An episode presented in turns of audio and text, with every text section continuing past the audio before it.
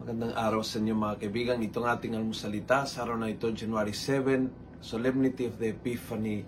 Huwag na huwag nating kalimutan magsimba ngayong araw na ito. Ang ebanghelyo natin ay Matthew 2, 1 to 12. Ito po yung pagdalaw ng mga pantas ah, kay baby Jesus sa Bethlehem.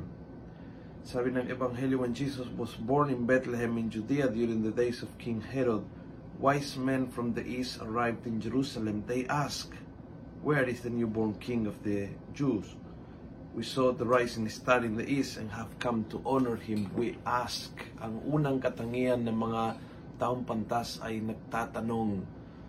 Ang unang katangian is yung humility na alam nila na hindi nila alam ang lahat. Pagamat sila ay pantas, sikat, kilala sa kanilang mga bansa, sila po ay nagtatanong. At dahil nagtatanong ay nakakuha ng mga sagot. They were guided by the star.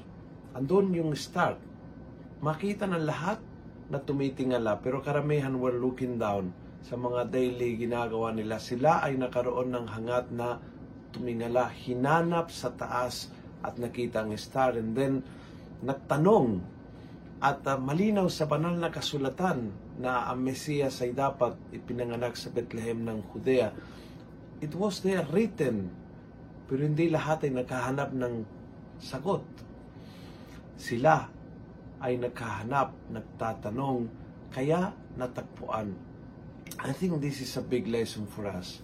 The moment you decide na hindi mo talaga alam ang lahat, na hin- you don't have an answer for every question, na it's okay na hindi mo alam at nagtatanong ka, humihingi ka ng tulong sa mga tao na maaaring tumulong sa iyo, sa iyong sitwasyon, the moment na you embrace yung ganyang katangian ng kababaan loob, that moment ipinapakita mo ang iyong wisdom at ang Diyos hindi nagtatago.